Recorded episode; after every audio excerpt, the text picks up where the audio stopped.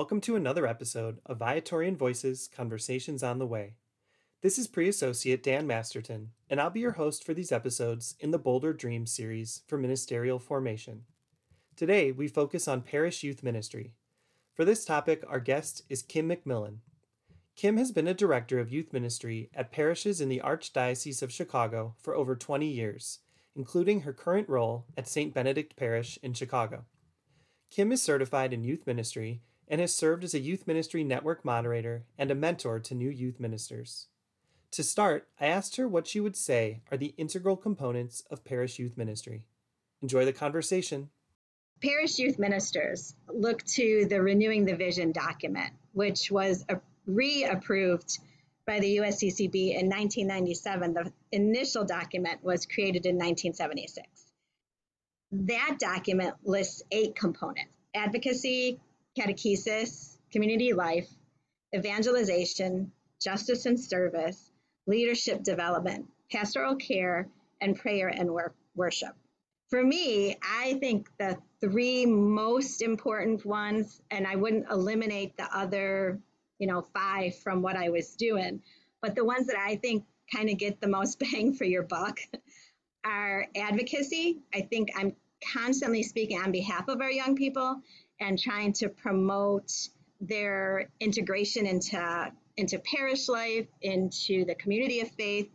So advocacy, prayer and worship, which I feel really is important because our young people need to find the practice the skill of prayer and find the space for quiet and then justice and service. Unfortunately, I think a lot of places put justice and service at the top where if we can get kids involved in things by getting them to do something, they'll they'll be engaged. But the reality is we have to learn the why to why we're going to serve. We have to learn that service is our response to the love of God and how unworthy we are of that and how blessed we are for that.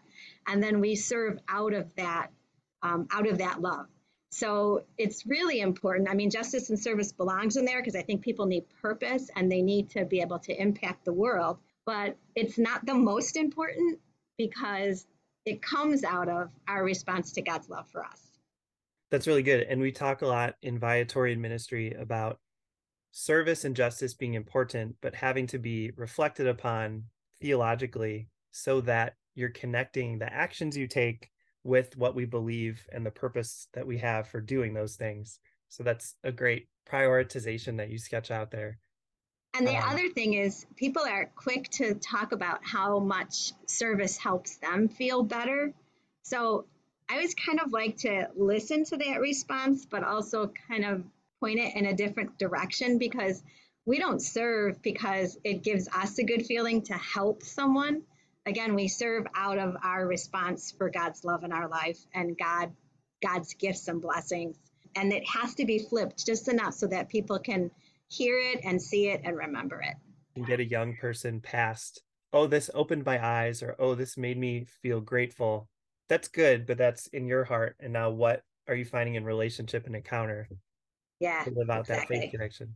In an ideal situation, what is kind of the interplay between youth ministers and the collaborators in a parish and on a pastoral staff and then what the parents and families are bringing to the table with their young person and what they bring to parish life. I think ideally parents are bringing their desire to help form their young people well in our faith ideally. My role primarily would be to support parents and be a resource for parents so that there is a relationship created from our common desire to help build a strong foundation of faith and support their young people, especially through the critical times of life. And if you don't have that relationship in the good times, you're not going to be someone that people can turn to as a resource in the critical times. Uh, when I first started in parish youth ministry, we had a friend of the family, and she was like, "Well, my my kids don't need that because my kids aren't in trouble. they don't need youth ministry because they're not in trouble. and my heart, my heart's response to that was, but if we don't have a relationship during the good times, we're not going to have a relationship during the bad times because I'm not going to be a resource. I'm not going to be someone that they can look to to accompany them. So that relationship piece is the most important. So if I can get parents to understand that I want to be a resource for them and that my desire to help their kids grow in faith complements their desire to help their kids have a foundation of faith, then we can start working together for the betterment of the kids entirely. So that's ideal, but it's not the, the real world is not ideal.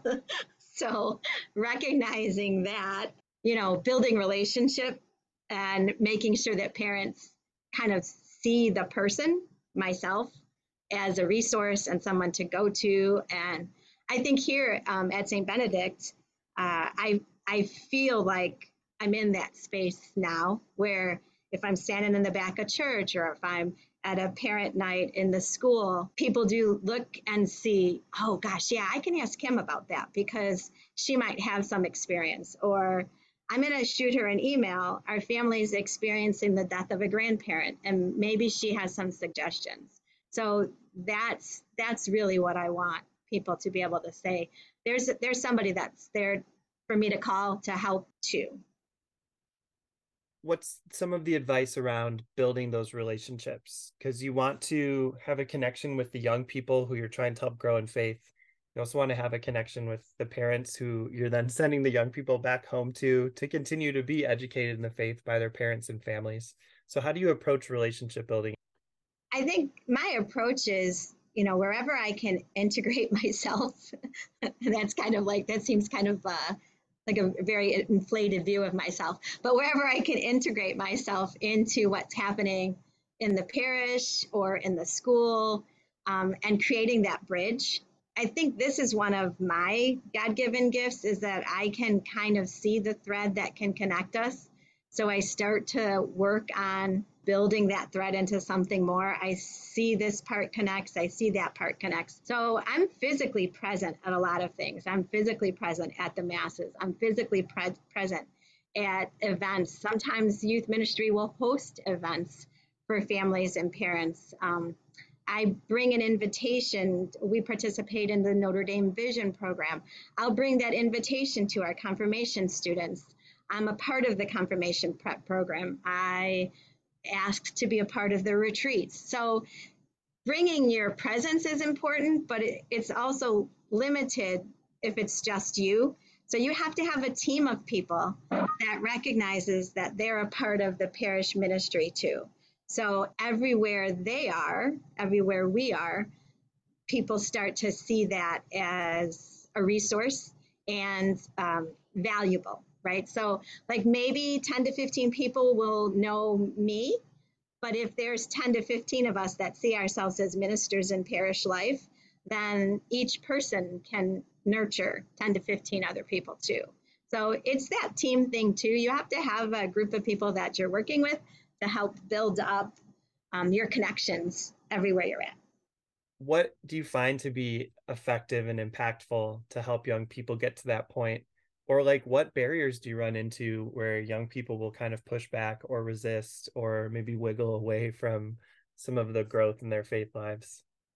So teddy roosevelt has this quote that no one cares how much you know until they know how much you care.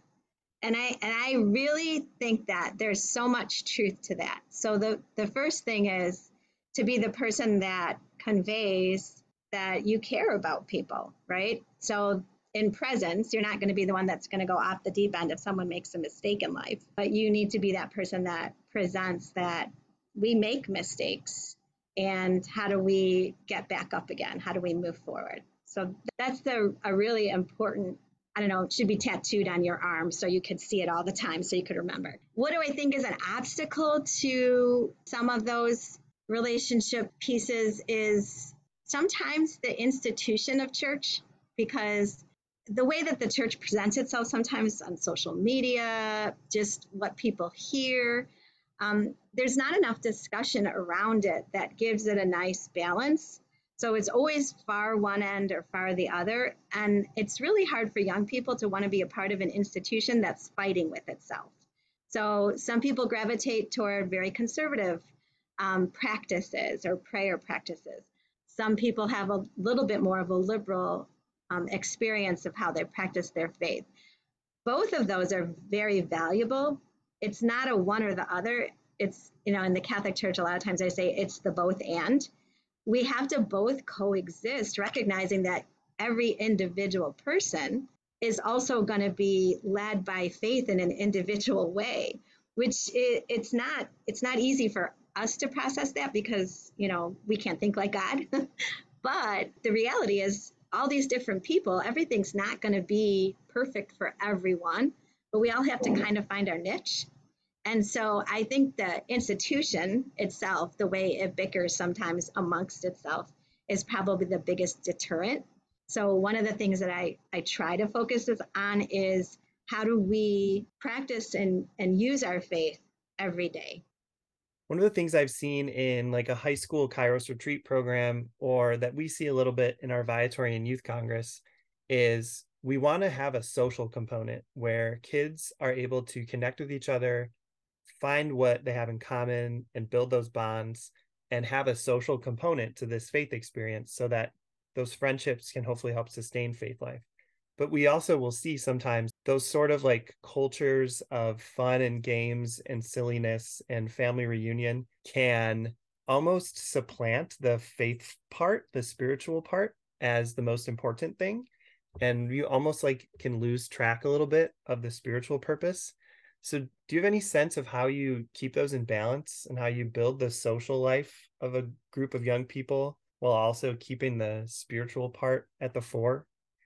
a lot of times in youth ministry, we'll do goofy games and goofy things that are icebreakers that are kind of bizarre. And I mean, there's a, there's usually a lesson or a point to the icebreaker activity, but the reality is it's the low hanging fruit. So people participate in the game and they don't take that into the experience and the connection to the lesson or the connection to what you're trying to show as a practice our families don't necessarily speak about their faith. It's not like they're one, they're not necessarily having the opportunity to sit at the table together as in the past. There, there's movement always in families. So there's very there's much less time for conversations around this belief or something that that I heard or how I'm wrestling with this idea that was a part of our gospel reading from Sunday. So I think it'd be beneficial for families to have that but I recognize that sometimes those conversations that don't happen at home are hard to sustain in our youth groups and in our schools because you mentioned family. And yes we're trying to build community but family my home family doesn't talk about faith. So how's my community my fun community family going to talk about faith?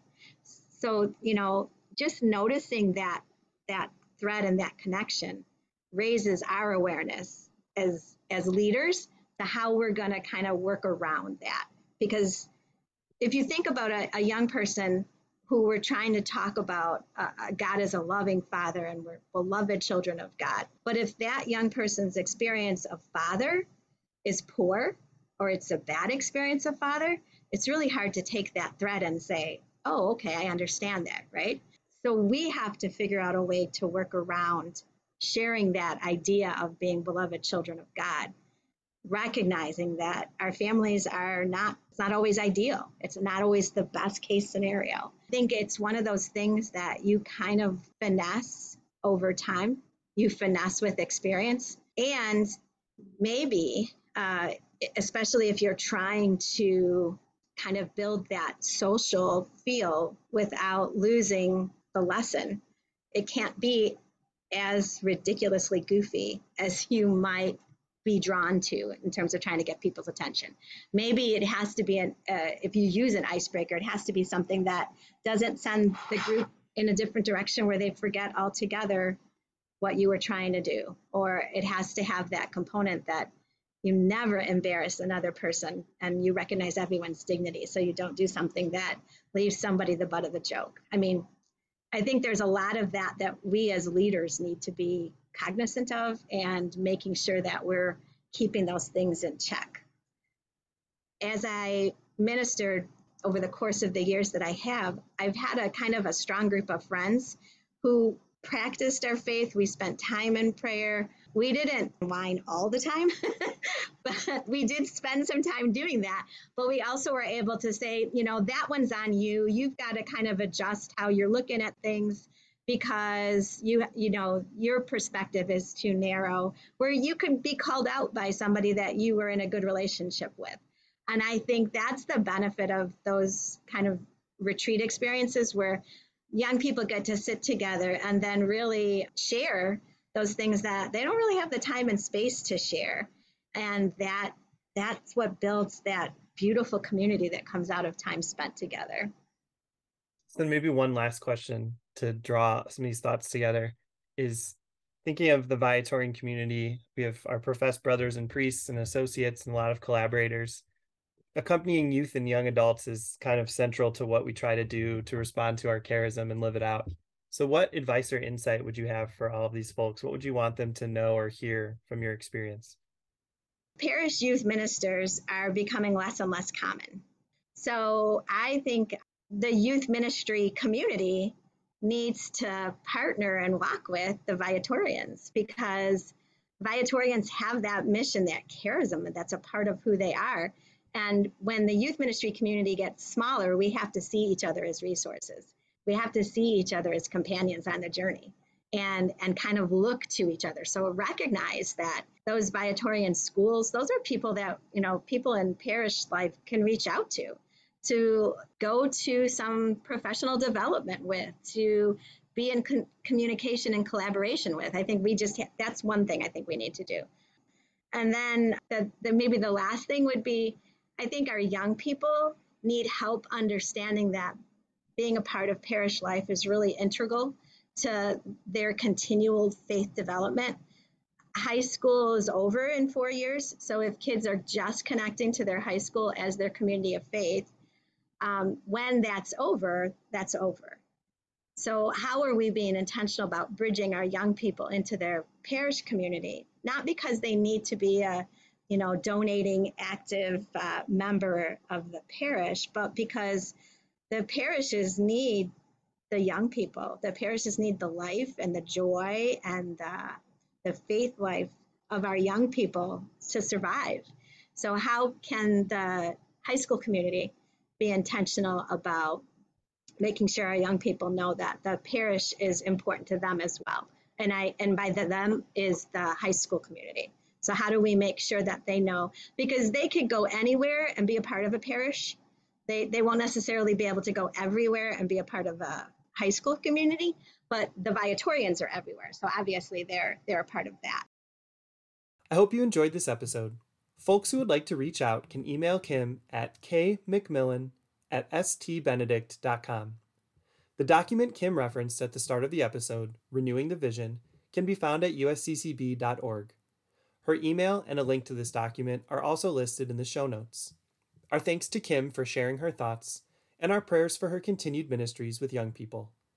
To learn more about the Viatorians or invite vocational accompaniment, email us at vocations at viatorians.com or DM us on social media at Viatorian USA. On behalf of Brother Peter and the Viatorian community, I'm Pre Associate Dan Masterton. Venerable Louis Querbes, inspire us. St. Viator, pray for us. Adored and loved be Jesus.